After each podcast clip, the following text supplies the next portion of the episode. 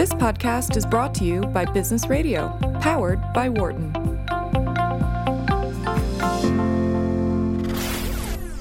You're listening to the Wharton Sports Business Show on Business Radio, powered by the Wharton School. Welcome back. This is the Wharton Sports Business Show on Business Radio, Sirius XM 132. This is your host, George Perry. Now we're going to go back to more traditional sports, uh, most specifically the Premier League soccer on NBC, and we'd like to bring back a guest who has been on this show before, and we are so glad to have him back. John Miller, President of Programming at NBC Sports. John, welcome back to the show.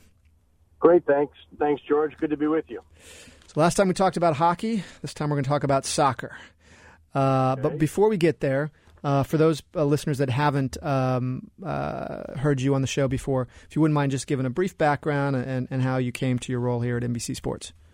Sure. So uh, I've been with I've been in the NBC Sports Group now for about uh, 30 years. Um, was in sales, uh, sold for NBC in a variety of different areas inside the group. Sold network sports, moved over to programming, and have been doing programming ever since.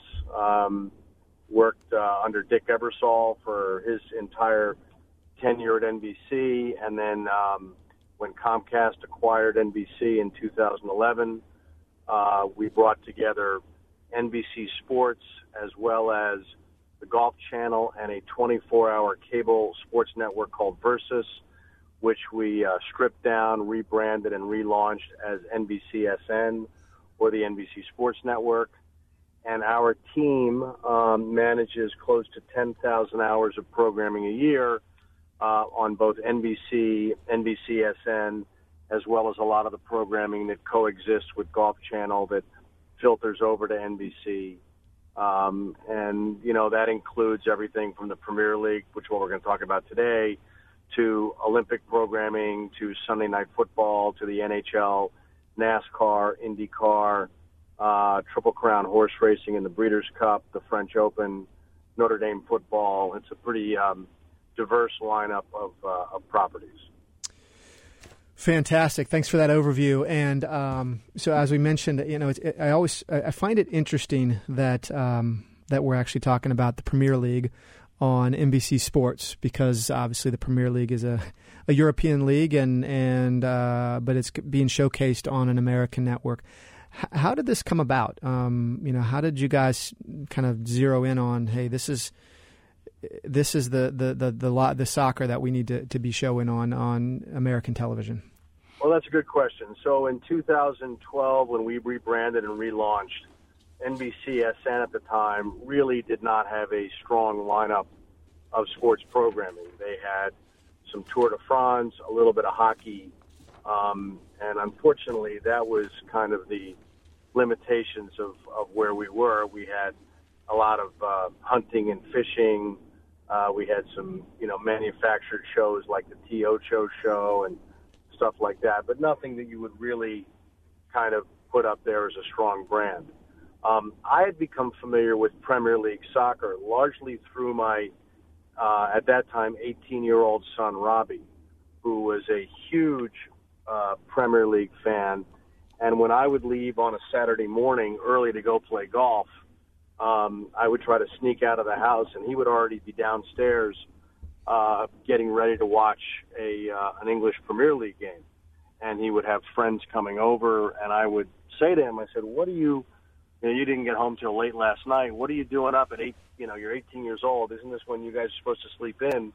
And he would say, "No, Tottenham is playing, or United's playing, or." You know, one of the other, you know, great Premier League teams were playing.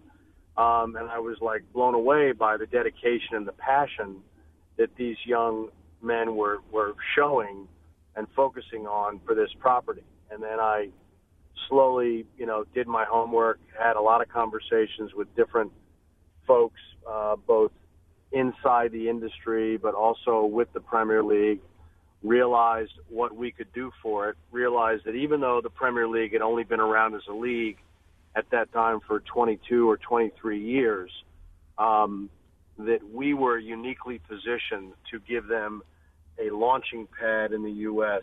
as well as a major promotional uh, boost um, to to really put them into a different kind of level, as it were, uh, from where they've been.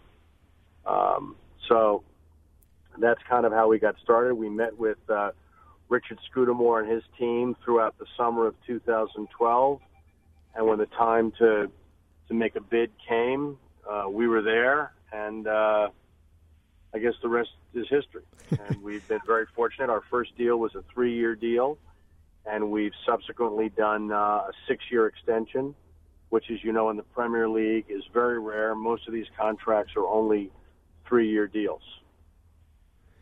Wow, it's that's. I mean, it's obviously a lot of foresight there. I think. Um, uh, you know, most people uh, in the U.S. are used to the best players in the world playing in a U.S. league, whether it be the NFL or the NHL or so on and so forth. So uh, the fact that that uh, the audience is kind of taken to the, the best players in the world being being from Europe uh, is is quite a difference and, and a, a leap of faith, I think, uh, probably on on your part.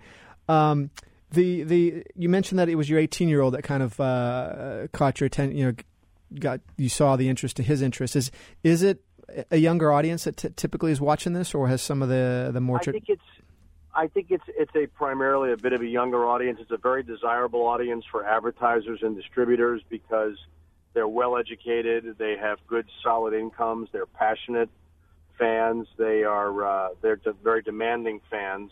But I think that yeah, for compared to a lot of the other properties out there, the average age of a Premier League viewer is around 37, 38 years old, whereas a baseball viewer um, is close to 60 years old, and an NFL viewer is in the high 50s.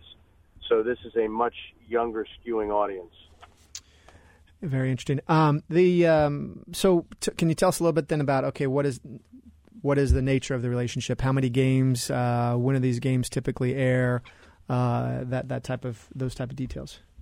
Well, the Premier League, is, as you know, is a table league. It doesn't have a playoffs or a championship. Mm-hmm. Um, there are 20 teams. Each team plays the other team twice, one home, one away. So every team plays 38 games. Um, so that's a total of 380 games available uh, for us over the course of the season. And we split those and divide those games up among NBC broadcast, um, uh, NBCSN, the sports network. We'll take some overflow games and put them on CNBC. We put um, all those games are in a um, digital package at TV Everywhere. Um, you know, package where all you need to do is have an authenticated uh, subscription to NBCSN and NBC, and you'll get all those games. And then we put about additional 130, 140 games into a gold package um, that it allows you to buy and see every Premier League game out there. Um, in addition, on the final Sunday of the year, where all 10 games take place at the same time, we do something very unique in that we show all 10 games simultaneously on the different networks of NBC. Uh, that's not something that's done in any other sport.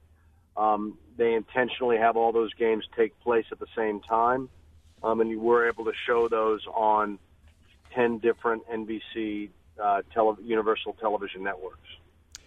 So you're listening to the Wharton Sports Business Show on Sirius XM 132. We're speaking with John Miller of NBC Sports, and most specifically, we're really focused on the Premier League on NBC Sports, which will be debuting uh, this weekend, I believe. Correct? Our first game is Friday at three o'clock, and we actually have our entire talent team uh, over in the UK right now, and they will be broadcasting live from there on weekend, uh, all weekend. There are um, we have three opening, we have three days of coverage: Friday, Saturday, Sunday, and we will have talent on site at Old Trafford uh, for the Manchester United game. We'll have talent at Wolverhampton uh, for their first game back in the Premier League. We'll have our talent at Newcastle for the Newcastle Tottenham uh, game and we'll also have talent at Emirates for the Arsenal game on Sunday. You know, in addition, George, every one of our weekends, we surround the Premier League programming with extensive pregame and postgame studio programming. Um, we also have a standalone show called Men in Blazers, which provides an entertaining and humorous look each week at the Premier League. And then we have a lot of documentary and magazine style programming that we've created, whether it's Behind the Badge, Premier League Download, the Pundits Exchange, uh, you name it. And we introduced something new this past year called the Premier League Fan Festival, which we did in New York, which was hugely successful, uh, which we're going to be doing again this year. We'll have more details on that in the weeks ahead. Wow. So clearly you've gone from probably broadcasting a few games and a little bit of shoulder programming to, to a whole uh, host of, of soccer programming uh, just around this one property. Um, the, you mentioned the uh, the uh, how people can watch it, and you've got the, the cable and and the uh, TV everywhere, and the Gold Pass, uh, NBC Gold. Is that is that a new element, and, and was that for new content, or well, are some of the games done, we, moved? We started that last year because we Okay. only really we only have the capacity to show about 250 of the games on a linear basis. You know, the Premier League is very smart. They put all of their games into defined windows every weekend. So your team either plays at at you know 12:30 on sun on Saturday, at three o'clock on Saturday, or at 5:30, and then on Sunday they play at 8:30 or 11 o'clock. They'll do the occasional uh, game now and then on a Friday or a Monday. But for the most part, those windows are consistent every week. It's not unlike the way the NFL does NFL football with one o'clock, four o'clock on a Sunday, eight thirty on a Sunday night, and eight thirty on a Monday night. So what ends up happening is is that you've got ten games every weekend. Five of those games usually are being played in that three o'clock window, um, which is called the club window. That equates to 10 o'clock in the morning here in the U.S. So since we can only show one of those games on NBCSN and maybe another game on CNBC, that will leave three or four games that are not were not being televised. And so we put those games into the gold package for those fans of those teams who really want to see those games. Um, it's uh, it's a it's a very good deal. I think it's uh, around five dollars a month, and you get to see your team a minimum of four times in that gold package. And and then can uh, people see that gold package at commercial establishments as well, pubs, restaurants, etc. This year, for the first time, yes, you will be able to see those games at commercial establishments. Fantastic. Um, so, can you talk a little bit about um, uh, you know the ratings or, or the reach and, and how they've they've kind of grown over the years? Clearly, they must be growing if you're continuing to add content. Well, yeah, I mean, last year we achieved an audience of 39 million viewers, which is three times the number when we took it over in 2013. Uh, so clearly, it's been successful for us, and it's been enormously successful for the Premier League and all of those teams, but also all of those fans. And then, um, and do you see this as a, as a correlation with kind of the growth of interest in soccer in general in the U.S. as well, or is this just Well, unique I to this it's, property? we've been helped in certain ways. I mean, there's a great story with the women's national team winning the World Cup. I mean, that's a that's a huge story, and they continue to provide, you know, great competition. But I think that people in America, I feel, want to watch the best of the best. Um, much like the best basketball in the world is played in the NBA, the best hockey in the world is played in the NHL. Obviously, the best baseball and football you know, for my way of thinking, comes from Major League Baseball and the NFL. I believe the best soccer in the world, top to bottom, comes out of the Premier League. And it's while it may be tough to gauge, you know, how you value that, what I would give you as a as a benchmark is that we're coming off we're starting a, a Premier League season now coming off the World Cup, just like we did in 2014. Uh, but there were more Premier League players in the World Cup semifinals than in any other soccer league, more than 40. And there were more than 100 Premier League players in the World Cup overall, and that's more than any other league as well. So clearly, the best players um, are coming from the Premier League, are coming from these different countries to play in the Premier League, and it's reflected in the quality of play on the pitch. And and speaking of so that you've got these star players, but you also have these big name teams like Manchester and Tottenham and all that. Are you do you guys typically mark? Are you marketing the teams or, or the players, or kind of a combination of both? we we come we market the quality of the play, we market the teams. You know, one of the things, George, that you have here in the U.S., the benefit that we have is that there's no hometown team. So mm. every team has a following. Now, Manchester United and Tottenham and Arsenal may have more following than say Fulham does or or some or Everton or some of the lesser teams, but that doesn't negate the amount of attention we'll pay to all the teams. And we will promote the sport and we'll tell stories and we'll cover every team and every game in all of our shoulder programming. Well, and I got to ask though, because they have this thing over in uh, Europe called uh, they have relegation in the Premier League as well. I may be. Yes, that's how. That's yeah. what a table league is. So the bottom okay. three teams get knocked out, and then three new teams came in, and that's what happened this year. So, do you sit around and worry that, or, or is it just not a possibility that a, that a Man U or Arsenal or somebody like that gets relegated? I mean, that that wouldn't be a sure, good thing for you. sure, it's certainly it's certainly possible, but you know the way these teams are constructed and the way their success is, and the way they're able to go out and get the best players, it's highly unlikely that you're going to see those teams do it. But what you do see is you see a team like Leicester City two years ago who came out of nowhere, who was a 5,000 to 1 shot, um, come and win the Premier League going away. That's the kind of interesting thing that can happen with this kind of a league. You know, speaking of five thousand to one shot, um, you know, gambling is is going to become more. Sports gambling seems to become more and more uh, prevalent here in the U.S. and legal. Um, and and Europe has typically gambled a lot. Is that is that a is there a big proponent there of gambling, and, and do you have uh, uh, advertisers or partners that, that are that are that are promoting kind of their gambling sites and things like that? Well, you know, the interesting thing is in the UK now, you can already bet on games. You can bet on Premier League games. In fact, you can bet on Premier League games at the game. They actually have betting windows at the game where you can go and bet on the game and on the outcome, et cetera. So there's already a um, a very good prototype for gambling when it comes to the Premier League, and certainly we're not going to shy away from talking about it. Um, and as gambling becomes more and more accepted and prevalent in um, mainstream media here in the U.S., we'll obviously find the right ways to, to showcase that. And and then when you're covering covering the sport, um, and, and, clearly as the sports grow grows, you're going to get maybe more and more casual fans. Is there a difference to catering to kind of the uh, the, the hardcore fan versus the, the casual fan? Well, that's the great thing. We have an unbelievably you know talented producer in Pierre Moossa, who has been our Premier League producer from day one, and he's made this his own. He's a very talented producer and director, by the way.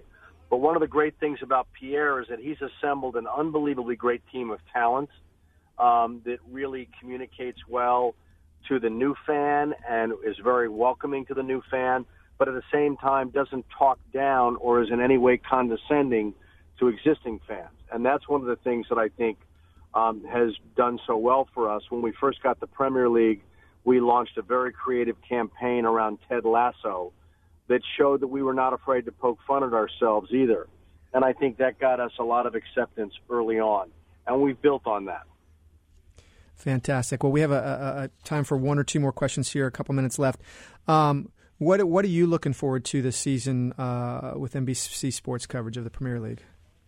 I'm looking for us to continue to grow the game. We've made it a real day part on Saturday mornings now that people – will set their their watches and have breakfast with their kids or their parents or their grandparents uh, around this game. You know, this was a day part Saturday mornings, which had always been for cartoons or infomercials or other types of shows. now we routinely get 750,000 to a million people watching on a Saturday morning. So I'm looking forward to seeing us continue to grow, to continue to, to help the Premier League get bigger here. I'm excited about Fulham uh, getting promoted and coming back into the league. The owner of the Fulham team is Shad Khan, who also owns the Jacksonville Jaguars, and Fulham is one of these great old London teams. So I'm I'm looking forward to see how they compete this year, um, and I'm looking forward to see how we build out on the success we had last year of the Premier League Fan Festival, and possibly looking to bring it to other venues. Fantastic. I guess the last question. You got any predictions? Uh, you know, is there is there a five thousand to one shot uh, odd shot that I should be betting on? No, I, I wouldn't. I wouldn't be presumptuous to tell you who to bet on. But I'm a Tottenham fan, and I'm excited about Tottenham moving into a new stadium this year.